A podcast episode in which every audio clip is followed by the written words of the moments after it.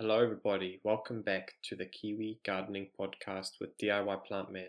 In this episode today, we will just be having a bit of a chit chat on uh, what I've been up to in my garden and what things you should be doing in the middle of summer, which we are almost at right now.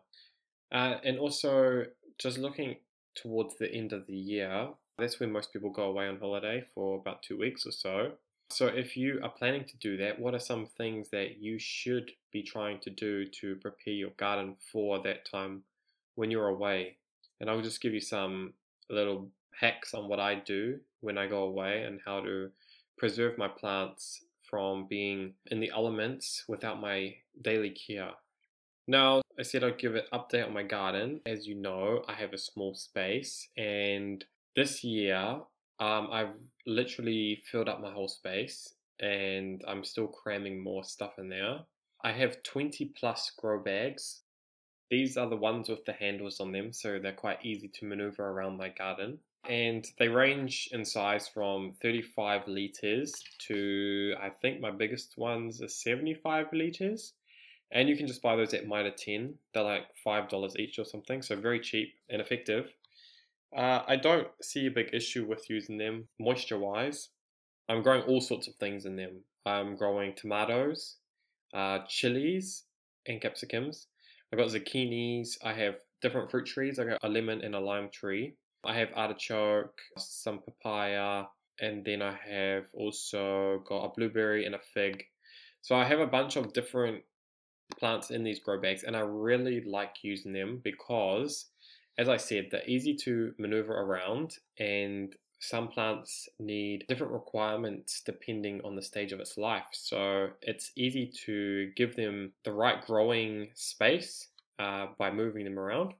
Uh, also, I like using them because for a grow bag, you can buy the 45 litre, for example, and you can just plant one tomato in there. So it's got its own little space there, uh, and you know exactly how many to plant per bag. It's quite easy. Whereas when you're working in a garden space, it's easy to cram, you know, four tomatoes in a small space and they won't like this. So it gives its own little space and I find that really useful. And I think it's a good spot for a beginner gardener to start if you don't have much space. I also have some trough kind of structures uh, and I'm planting corn in them this year. They're probably 800 uh, centimeters tall at the moment, so just under a meter and they're growing fairly well for the first time growing them in this property. So I'm really stoked about that. What I've done is I've planted them in a little block so they're all close together because they're pollinated by the wind. Uh, so if you put all your corn plants together, there's a better chance that they'll get pollinated properly. That's what I've done with my corn. And then underneath the corn, I've planted some squash. I think I already talked about this in another episode about the Three Sisters method. I think the corn is almost getting to that size now where I can plant the beans and let the beans grow up the corn as the stake. And also, I think what I failed to mention is the reason they plant the beans in the Three Sisters method is because the beans also add nitrogen back to the soil. So it's kind of like a, a win win win for all three of those plants working together. Also, I have growing at the moment cucumbers. I am using two different trellising systems. One is a trough on wheels. So I got this from work because they were chucking it out. I have used it as a cucumber trellis. Then I have my also my bamboo trellis, which you guys probably would have seen on Instagram.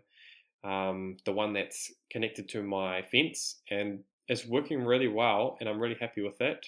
I haven't planted like an immense amount of cucumbers. I think I've planted like 12 or something like that. And majority of them are those Korean cucumbers. So they're a little bit thinner than a normal cucumber and a bit lighter, like lighter color. And apparently they're a little bit more sweet and I guess less uh, seedy. So yeah, I've, I've tasted one and it was really good. So I was really happy with that. And what even made me happier is that my daughter absolutely loved it. So that's a win for me. Also, I just harvested a few zucchinis for the first time. And this year I planted from king seeds. I did a different variety. It was called Coco Zella or something like that. And it's kind of looks like a regular zucchini, but it's striped. So it's got like a lighter stripes up the side. So it's a little bit unique, and that's why I love gardening. I can grow things that I can't actually purchase at a supermarket. So it's quite cool to be able to grow different uh, things in that respect. Same goes with the corn. I haven't actually planted sweet corn. I've actually planted popping corn, and this popping corn variety is the glass gem corn. So yeah, I'm really excited to try this and see how it goes. Also, guys, if you're listening to this similar time to I release this podcast, you'll know in Auckland at least, the weather is quite grey. It's very humid and we're getting quite a bit of rain, which is awesome for the garden. I'm not complaining at all about that. But I ended up having to harvest my elephant garlic, and the elephant garlic is just that bigger sized garlic. I grew it for the first time this year in grow bags. I think I planted about 12 uh, cloves, but I only ended up getting six uh, heads of garlic, which to be honest, I'm happy about. I didn't really, I didn't do anything special with it. I just looked after it. I'm really happy with three of them at least are really good size, and then the other ones are a little bit smaller. But I will select the biggest ones again and plant them next year. But because of this rain, so what I did is for the last few weeks, I I tried not to water them so then they could dry out and they could get their energy out of the stem because I didn't want them to rot. But then the rain came along, so I had to pull them out. And that's something I'll definitely be trying next year. However, I had a massive fail with my regular garlic this year. And same with spring onions because I got a lot of rust on my plants. I've seen a lot of other gardeners throughout the North Island at least struggling with rust as well.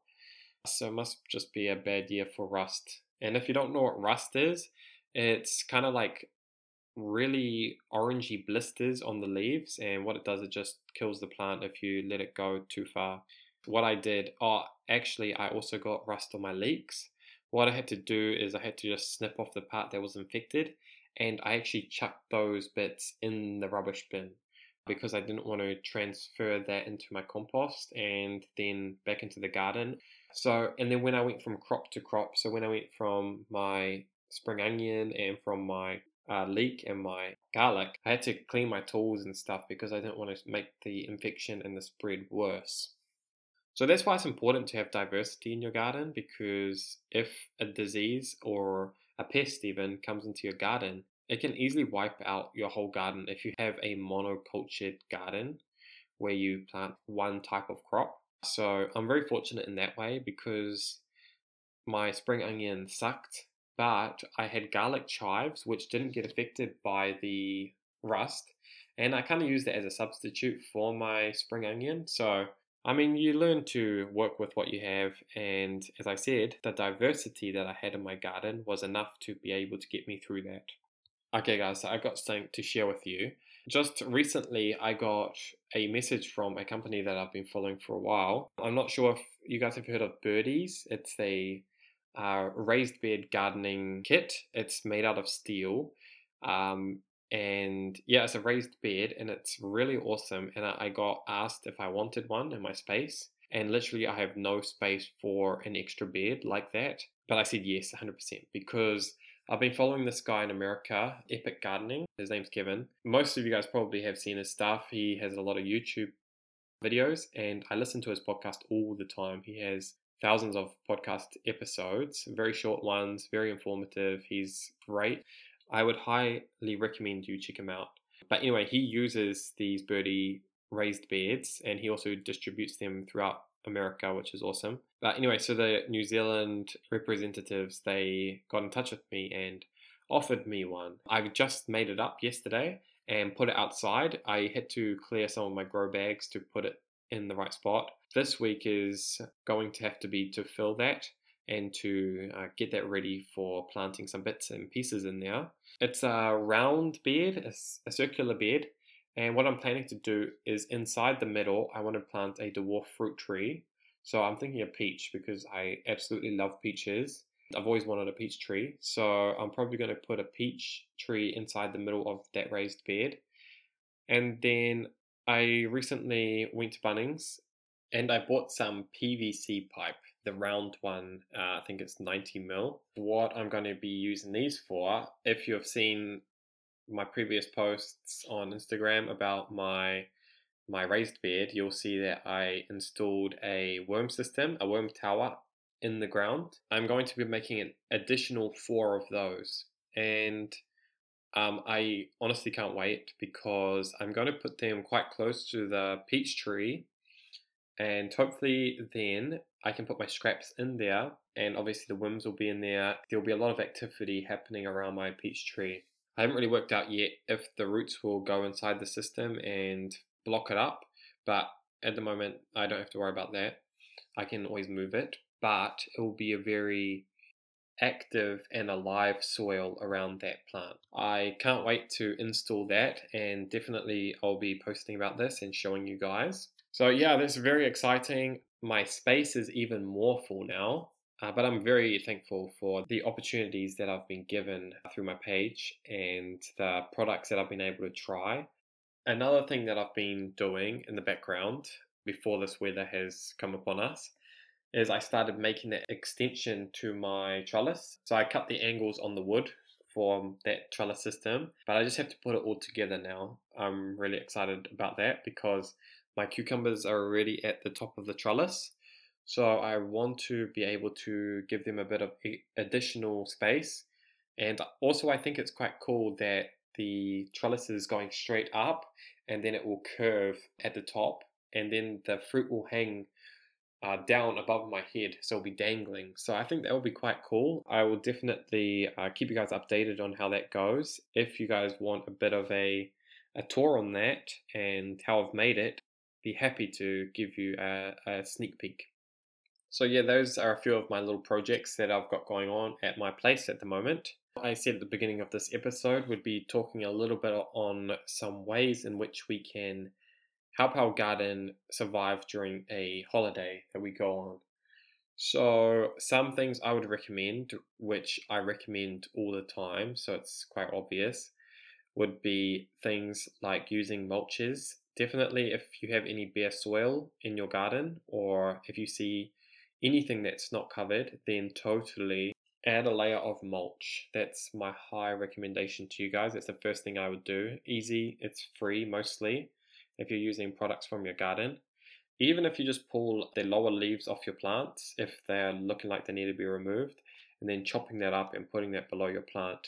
It's an easy way to get free mulch. But anyway, what that does is it retains the moisture a little bit longer in the soil. It also keeps the soil cooler because the, the heat is not directly on the soil, so it has to penetrate through the mulch layer. Also, it helps with the activity in the soil, which will keep your plants healthier. The next thing I would do is try and set up a watering system. So you can use sprinklers. Uh, what I would recommend is using drip emitters. You can set up a like a hose around your whole garden, and then off the main hose you can attach small little drippers and then what that does is you put a timer on your tap and then the water will go and the water pressure will let a little bit of water out each of those little uh, outlets. So you can put it into pots or you can do it in a veggie garden or on a garden space along a fence or something. You can put that at the back, then let it drip out. The problem is though with those type of things, I wouldn't rely on it fully for if you're at home. I think hand watering and looking after the plants that way is the best way. But what we're talking about here is if you go away, that's definitely a good way to uh, look after your garden while you're absent. Uh, another thing I'd do is just build relationships with neighbors or friends. Ask them to look after your garden, just show them around and ask them to water it once every two days or something like that. Most people will be happy to do that, so that's another way you can do it. And then just tell them, oh, you can help yourself to any produce that comes in the garden at that time. So that's a good bonus for them, I guess.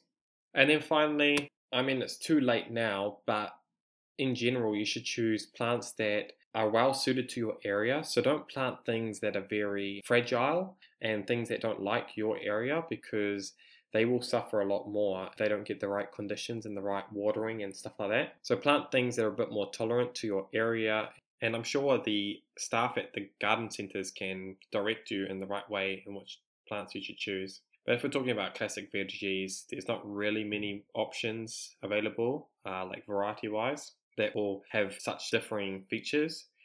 Uh, so, yeah, there's not really much you can do in that respect, I guess. But then what I find is planting things together and making sure the garden space is full with mulch. The leaves all shade the ground. So if you have a tomato plant and then you have some basil plants and some other herbs and leafy greens, they all work together to shade and keep each other cool.